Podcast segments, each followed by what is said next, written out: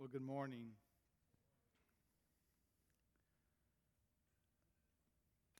Have you ever made a memorable entrance? Now, I know there's some brides in here. I'm sure that you have made memorable entrances. I've been at a few of them. Caitlin, the hottest day ever in the state of Louisiana. Yet, she walked down those beautiful lawns at that plantation home under the trees, and we just saw a beautiful bride. Gayton, in a room with twinkling lights, and we were able just to share and experience that time that her and Tim were married. Just recently, Adam and Whitney, and uh, a little patio, and just a quaint little close group of people. Um, I remember all three of my daughters, one outside at dusk in front of a, a little home, another one in late in the afternoon on the shore of a lake, uh, the last one uh, on the rooftop of a building overlooking the Gulf of Mexico. And each time I was able to be a part of this grand entrance uh, that they made.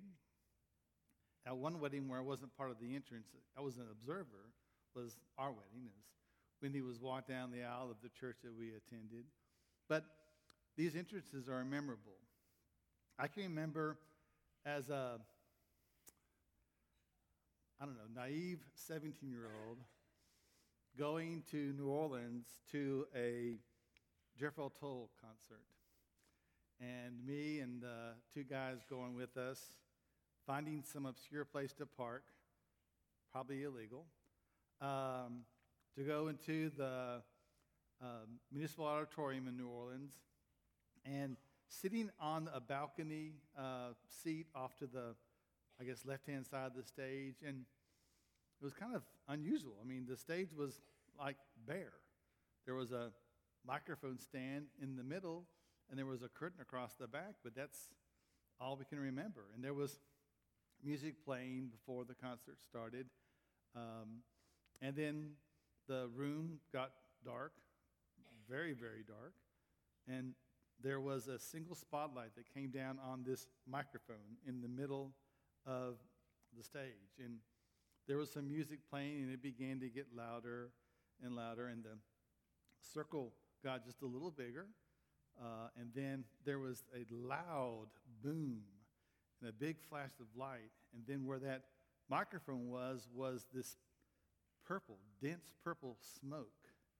And then all of a sudden, that smoke just almost disappeared instantly, and the lights came up on the stage, and there was a full band, and there was a man standing there like a crane, twirling a flute over his head.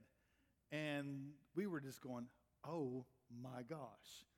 And so uh, that, of course, was Ian Anderson, the flautist for the group Jethro Tull, and they began what was a memorable and very um, uh, different uh, concert experience, and it was great. But that, that opening has stuck in my mind all these years. And so today we're going to think about another grand entrance that uh, we were all familiar with. And Charlotte gave us a hint to that just a second ago. So when Wes texted me, this is how Wes asks things sometimes. You know, we preach for us on this day, and here's the sermon, here's the, the scripture I want you to preach. Oftentimes, when he does that, he'll kind of preface that with a little, you know, background and on what that is. And many times it's been part of a sermon series, but it was just the scripture. Okay. So I, as I would do, I would read the, the scripture over and over again. I would read it from multiple uh, versions of, of, you know, paraphrases and things like that. And about three or four weeks into this process, I, I just, I had to call him and said, okay, look, I'm just, I'm kind of struggling trying to see how you're trying to loop this in to, you know, the Palm Sunday. And he said, well, what scripture are you looking at? I said, Mark 1, 1 through 11. That's not the right scripture. I said, that's what you texted me. Well, I mean, I'm never wrong. So I scrolled back through the text messages. Oh, Mark 11, 1 through 11. That makes more sense now. So, about three weeks ago, I got to start on the journey of looking through Mark 11, 1 through 11. And so, if you have your Bible with us, with you, would you please turn to that and then stand and let me read Mark 11, 1 through 11.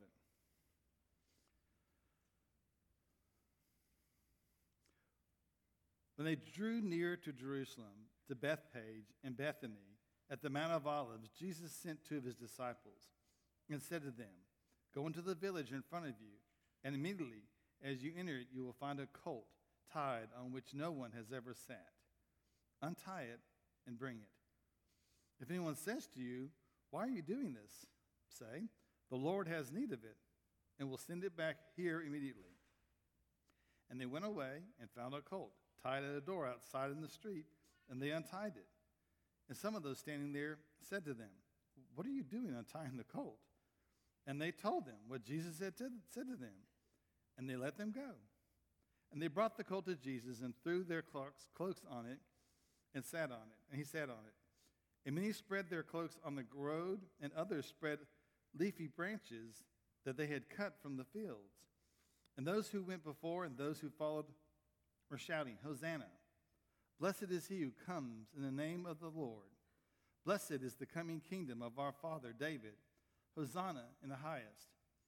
And he entered Jerusalem and went into the temple. And when he looked around at everything, as it was already late, he went out to Bethany with the twelve. You can be seated. Join me as I pray. Father, we are eternally grateful for the preservation of your word and for the unique way that is, is compiled, the way that uh, you have used your spirit and the inspiration of writers uh, to leave for us um, all of the nurturing that we need of who you are, your character, your love for us, your desire for us, um, the, or just the way you have ordained the relationship between us and you. And as we go into this time of uh, Easter, uh, as we think about the week that will be before us, Lord, uh, and what will happen uh, historically on Friday, and again what will happen on Sunday, Lord, we are just so uh, grateful for the gift of salvation that you have provided through your Son, Christ Jesus.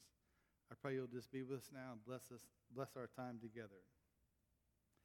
So I hope today that you will be able to see how the triumphant entry of Jesus into Jerusalem, where that everybody, the disciples, the crowd, Jesus, they did exactly what they were supposed to do. In a world created and sustained by an immortal, unchangeable creator, there are no surprises. However, our human minds make it hard to grasp that despite God's masterful design, people are going to do what they are supposed to do for the glory of God. The events of the triumphal entry into Jerusalem are no exception. In the four gospel accounts, there are less than a dozen events that are actually chronicalized in all four gospels. Um, before this one event, the entry into Jerusalem, there was only one other event that was in all four Gospels, and that was the feeding of the 5,000. So here we are, only two events into the harmony of the Gospel, and we're at the Passover.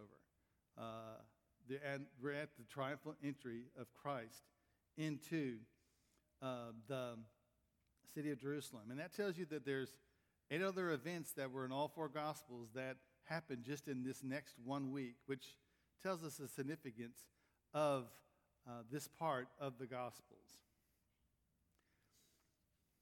We have to remember that the Gospels were written by four different people. Uh, they were written for different audiences. They're led by the Holy Spirit to share the story of Christ to various audiences. Still, one's man ministry, so many amazing events, and yet each gospel focuses on certain ones. To that point, to be in all four Gospels must indicate the significance of this one event. Despite appearing in all four Gospels, each of the recollections are slightly different. There's no major differences, just the writers choosing to emphasize on what the Spirit is leading them. As with each Gospel, Mark's authorship is not identified, but the early church fathers believed Mark to be the author, written through the lens of Peter to aid Roman Christians.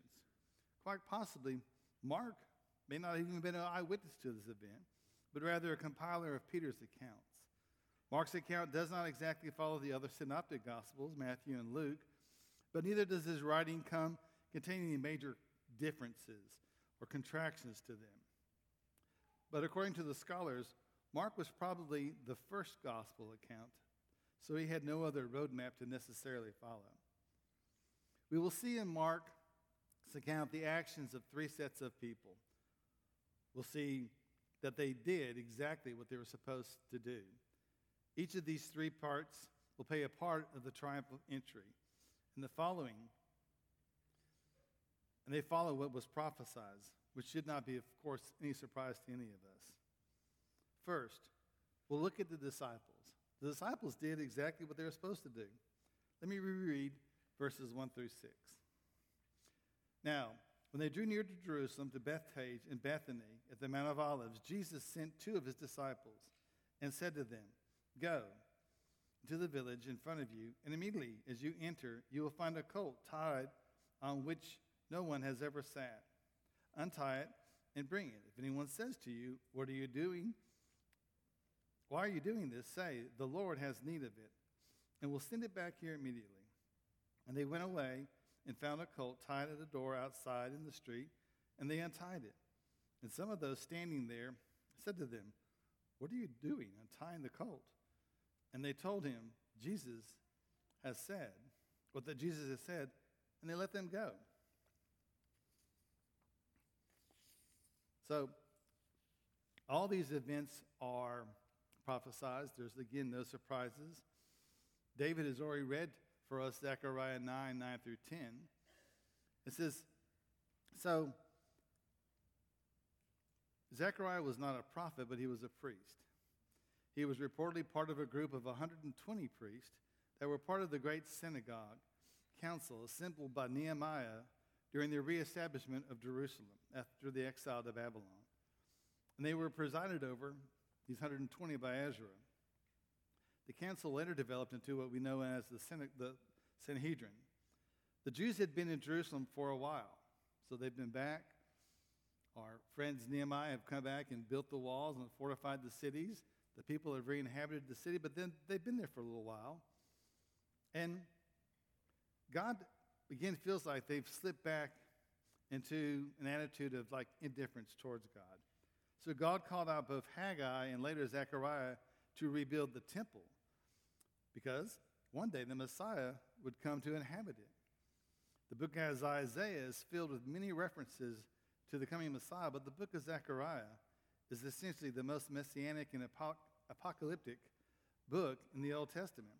It primarily focuses on the coming Christ and his coming glory. There are a lot of visions, prophecies, heavenly visitors, but there's also a lot of practical writing regarding the repentance, salvation, and holy living. Zechariah is warning with many apocalyptic images and signs, but in chapter 8 sets his course towards God's favor with Israel and as well the future of Zion. So at Zechariah 9 9, we see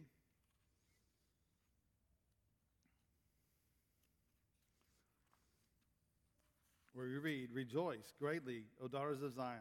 Shout aloud, O daughters of Jerusalem. Behold, your king is coming to you, righteous, and having salvation is he, humble, and mounted on a donkey, on a colt, the foal of a donkey. Early in Mark chapter um, 11, verses 2 and 3, the disciples are tasked with securing this donkey that Jesus tells them about. So they go into the, well, Jesus says, Go to the village ahead of you. And just as you enter, you will find a colt tied there, with no one has ever ridden. Untie it and bring it here. And if anyone asks you, you are to do thing, do while you're doing this, say, the Lord is in need of it. And he will send it back shortly. In Matthew and Luke, we see the disciples were told like exactly where to go, where to turn, what house it would be at. Here, it's just simply you'll see the colt, you'll know it, and they go and they get it. And so they continue on in verses 4 and 6, and they went and they found the colt outside in the street, tied at a doorway. As in, they untied it, some people standing there asked, What are you doing untying the colt? And they answered, Jesus has told them, but that Jesus has told them, and the people let them go. In fact, they were asked, and they answered exactly. And they, were, they told them that they would return with the colt. Now, some guy showed up at your neighborhood and went to untie your colt from the side of the house, and we're just going to walk off with it, but said, Jesus told me to do this. We might have a little doubt there, a little concern. Um, and so uh, these people uh, are thinking, but you know, the Lord needs our colt. It's a good, if they were good Jews, they probably would know to let them have it. They knew the prophecies. 500 years before, Zechariah had been prophesying about how this king would arrive. Um, and they, if they were good synagogue attenders, they probably didn't see a problem with this. So, dating back to the time of David, kings were often paraded through the streets on the back of a donkey. A donkey. You might ask, why not a horse? Well, again, Zechariah 9 9 tells us it will be a donkey. Secondly, David also showed how kings come in peace riding on a donkey. In 1 Kings 1:33, David again proclaims Solomon as the future king. There's been a little bit of a um, dust up among David's kids. Um, David's uh, other son, Absalom, thinks he should be the one, should be the king, and there's been um, a little uh, dispute. Uh, and now uh, that has kind of ended, and David wants to make sure that everyone knows that Solomon is the one who wants is to be the king. So he tells Samuel to go to Solomon and anoint him. So he says, Take with you the servants of your Lord and have Solomon, my son, ride on my mule. Not horse, but a mule. Jesus has spent his whole ministry connecting with the people. Palestine was an agrarian society, and the people related to a humble servant coming on a donkey, riding rather than riding through the city on a horse. That was like a Roman thing, and Jesus was not a Roman thing. Christ was coming for God's people, the Jews. So the disciples, being good disciples, doing exactly what they were supposed to do, followed Christ's instructions and brought him the donkey for his arrival. Next, we have the people doing exactly what they were supposed to do. In verse 7 through 10 of Mark, we read And they brought the colt to Jesus and threw their cloaks on it, and he sat on it. And many spread their cloaks on the road, and others spread leafy branches that they had cut from the fields. And those who went before and those who followed were shouting, Hosanna! Blessed is he who comes in the name of the Lord. Blessed is the coming kingdom of our father David. Hosanna in the highest. By this time, the people were used to kind of following Jesus. They were trailing behind Jesus everywhere he went. He was, had quite an audience. Even at night, you know, they would bunk down someplace and there were always some stragglers. I can only imagine what the paparazzi of Jesus' time were like. But this is what we're thinking about. So, as Jesus and this little group of disciples is making their way from town to town, once the donkey arrived, disciples put their garments on it on the back of the, of the donkey, making it comfortable for Jesus. They began this journey now from Bethany to Jerusalem. Now, this was not like a short little walk. This was probably a couple of miles. They were kind of up in the hills. They're going to be walking around the backside of the Mount of Olives and then down the mountain and then into the gates of Jerusalem. So it was, you know, not a short little trip. As they were going, the crowd was beginning to get bigger and bigger. You had those who were already there. This was a busy time. This was uh, the Passover. We had people coming into Jerusalem to take care of Passover responsibilities. And so, as this crowd was moving forward, it got larger. And again, uh, just as they cherished uh, their traditions, just as they knew God is uh, going to come again, uh, they're thinking, this is Christ, this is the King. Um, he's here to fulfill his prophecy. So, again, the people are doing what they were supposed to do.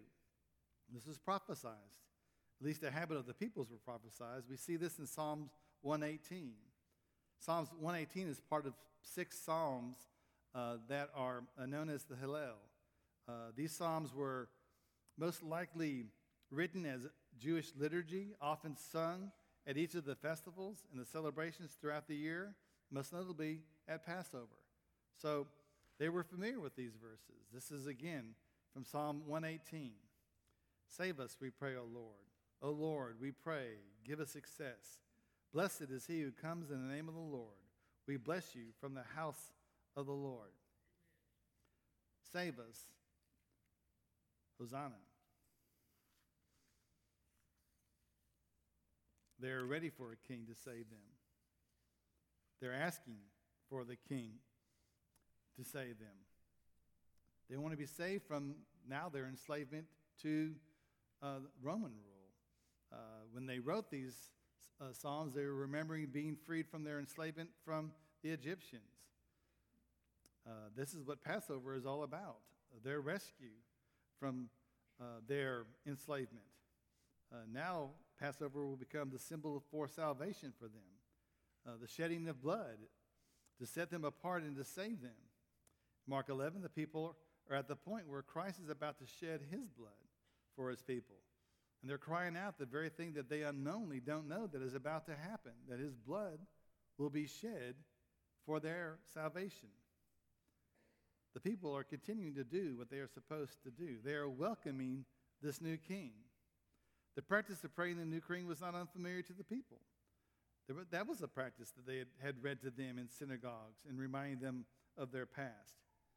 In Second Kings, among the many accounts of the kings, you know, we read about the kings who were made kings because they were the son of the past king.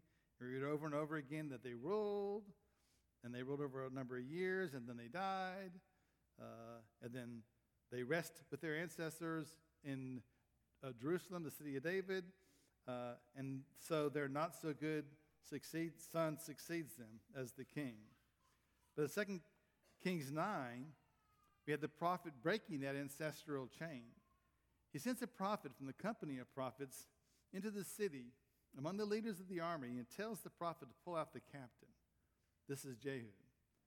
The prophet will be pulled aside, will pull him aside and into his chambers, and he will anoint him with oil and call him the king. The prophet will make a hasty exit, but the other leaders will come in and ask, What was all that about? And Jehu will share that the prophet had just appointed him king.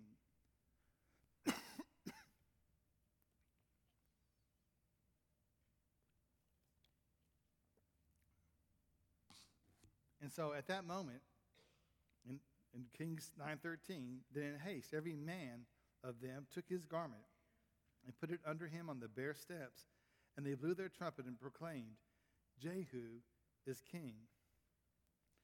Honoring kings is a long tradition of the people of Israel. They've done it for centuries. No different now, based on all the rumors and talk about Jesus, they saw him as the coming king and we're treating his interests as such. But verse Mark 11:10 gives us an additional glimpse of the future of what the prophecy it reads, "Blessed is the coming kingdom of our father David. Hosanna in the highest." Again, Hosanna, save us, we pray. They're again quoting a prophecy of the Old Testament. And in Ezekiel 37, we read that great story of the dry bones. Ezekiel is taken to the middle of the desert, and Ezekiel finds himself surrounded by bones, bones everywhere. Listen as I read from Ezekiel 37.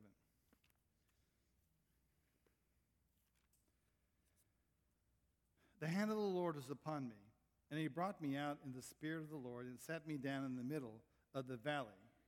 It was full of bones. And he led me around, around among them, and behold, there were very many on the surface of the valley, and behold, they were very dry. And he said to me, Son of man, can these bones live? And I answered, O Lord, you know. And then he said to me, Prophesy over these bones and say to them, O dry bones, hear the word of the Lord. Thus says the Lord God to these bones Behold, I will cause breath to enter you, and you shall live. And I will lay sinews among you, and you will cause flesh to come upon you, and cover you with skin, and put breath in you, and you shall live, and you shall know that I am the Lord. Sounds like what he did when he made Adam. So I prophesied as it was as I was commanded. And as I prophesied, there was a sound, and behold, a rattling, and the bones came together, bone to its bone. And I looked, and behold, there were sinews on them, and flesh had come upon them, and skin had covered them, but there was no breath in them. Then he said to me, Prophesy to the breath, prophesy, Son of Man, and say to the breath, Thus says the Lord, Come from the four winds, O breath, and breathe on these slain, that they may live. So I prophesied as he commanded me. And the breath came unto them, and they lived and stood on their feet, an exceedingly great army. Then he said to me, Son of man, these bones are the whole house of Israel. Behold, they say, Our bones are dried up, and our hope is lost. We are indeed cut off. Therefore prophesy and say to them, Thus says the Lord God, Behold, I will open your graves and raise you from, says the Lord God, Behold, I will open your graves and raise you your graves from the graves of people, and I will bring you into the land of Israel. And you shall know that I am your Lord. When I open your graves and raise you from your graves, O my people, and it will be my spirit within you. And you shall live, and I will place you in your own land. Then you shall know that I am the Lord. I have spoken, and I will do it, declares the Lord. And then he continues in verse 24 My servant David shall be king over them, and they shall all have one shepherd. They shall all walk in my rules and be careful to obey my statutes. They shall dwell in the land that I gave to my servant Jacob, where your fathers lived. They and their children and their children will dwell there forever. And David, may, my servant, shall be your prince forever, and I will make a covenant of peace with them. It shall be an everlasting covenant with them, and I will set them in the land and multiply them, and will set my sanctuary in their midst forevermore. My dwelling place shall be with them, and it will be their God, and they shall be my people. Then the nations will know that I am the Lord who sanctifies Israel. My sanctuary is in the midst forevermore. This is Ezekiel reading this. This is 500 years before this triumphal entry, but this is 600 years after David. And yet he keeps referring back to the son of David and King David. And Jesus has always been tied to the household of David, from the lineage of David. David was told that uh, God will preserve his kingdom through David's family, starting with Solomon and all the way now until this arrival of Christ there in Jerusalem is the Son of Man, this God, this Savior. These believe, people believe that Jesus is the promised King, the Son of David, come to reestablish their kingdom. He is the actual King. He's about to throw down and take down their kingdom, take it back. They aren't wrong. Christ will establish a new kingdom, one that will never end. It's just not going to happen quite the way they think it is. But the people are still doing what they're supposed to do. They're putting their faith in Christ, the new king. They are proclaiming and honoring him as, the, as he enters the city. Lastly, we come to verse 11. So we see the disciples have done what they were supposed to do, and we see that the people have done what they're supposed to do. But Christ is about to take the next step and do what he is supposed to do. Again, the Synoptic Gospels take different paths when they get to the end of the parade. Matthew and Luke seem to connect that action with the actions that Jesus takes the next morning and goes into the temple and runs out the money changers and um, you know, uh, clears the temple. But Mark 11, 11 gives us a different glimpse. And it says, And he entered Jerusalem, and he went into the temple. And when he had looked around at everything, as it was already late, he went out to Bethany with the twelve. Here we see Jesus going in the temple late on a Sunday, the first day of the week, sizing up the place.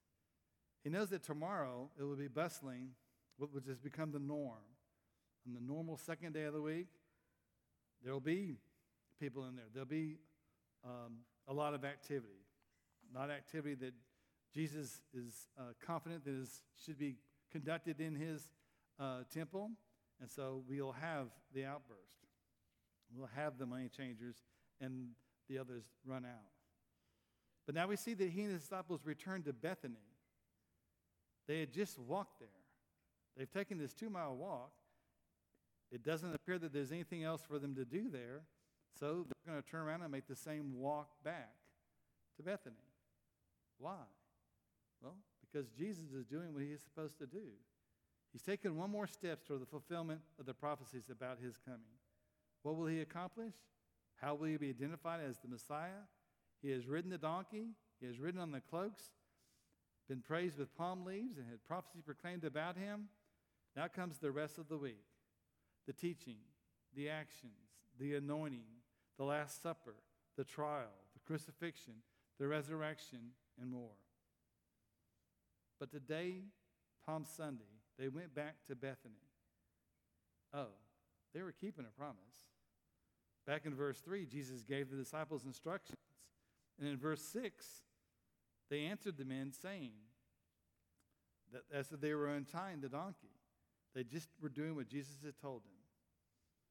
Now they were going to go return the donkey. Now, some application.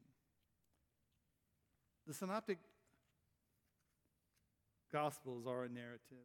As I mentioned earlier, they tell the same story from different pers- perspectives. Mark's gospel is considered to be the first written, and not that Matthew and Luke copied it. They were just wrote, written of new accounts. We even talked today in the Sunday school about how the Spirit works with individuals and works with people as Christ directs. And so, as these other Gospels were reading, they were doing exactly what the Spirit was leading to do. And so, different elements change, they're incorporated in different ways, but that's okay. There is tremendous harmony among the Gospels, which adds more texture to the Gospel story and the truth that is the Gospel. So, as the band comes forward, I want to think that Palm Sunday is a special Sabbath to Christians. However, it was just the first day of a week that led to the more important parts of the life of Christ in the moment. As you take time this week, I might suggest maybe that you read through each of the gospel accounts. Take one gospel a day and see how the story unfolds and uncover the richness of the writers and, more importantly, the richness of God's purpose and the Holy Spirit's guidance to each of the writers of the Gospels. I guarantee that if you read each of the accounts, and this may be 10 or 12 chapters a day for you, you'll find that there are things that you have never stood, that have never stood out to you. You will have, you will question things that you've read before, and now hopefully will cause you to look back on the other parts of the gospel. To understand God's word as living and breathing, you just need to remember Isaiah 55 10, and 11. For as the rain and the snow come down from heaven and do not return there, but the water, they water the earth, making it bring forth and sprout, giving seed to the sower and bread to the eater. So shall my word that goes out from my mouth, it shall not return to me empty, but it shall accomplish that which I purpose, and shall succeed in the things for which I sent it. If this narrative is new to you, if you aren't sure about all the things that we've been talking about, we'd like to make sure that you know the rest of the story. I will be down front uh, at the end if you want to come and ask me any questions. Uh, David will be here. Shane will be here. Any of us will be glad to take time uh, to answer any questions. Or you're welcome to call the church and make appointments with Wes. But please don't, don't leave here today with questions about how these stories, how these prophecies, how this truth in the life of Jesus relates to your salvation, your opportunity to share in this great blessing that is being a Christ follower. Join me as I pray. Father, all throughout Scripture, you have told us what you wanted us to know. You have shown us what we needed to see. You have provided for us whatever we needed. In your prophecies, you've explained to us how you will unveil and reveal things to us. Through your writers of scriptures, you have told us how you desire to be served, how you desire to interact with us, and how you desire for us to understand your purposes. Through the revelation of your Son and through the actual arrival of your Son and his death, and then the wonderful gift of your Holy Spirit, you continue to do that for us today. Father, I pray that each of us will truly um, call on you, depend on you, and trust you for all that we need. We pray these things in Christ's name. Amen.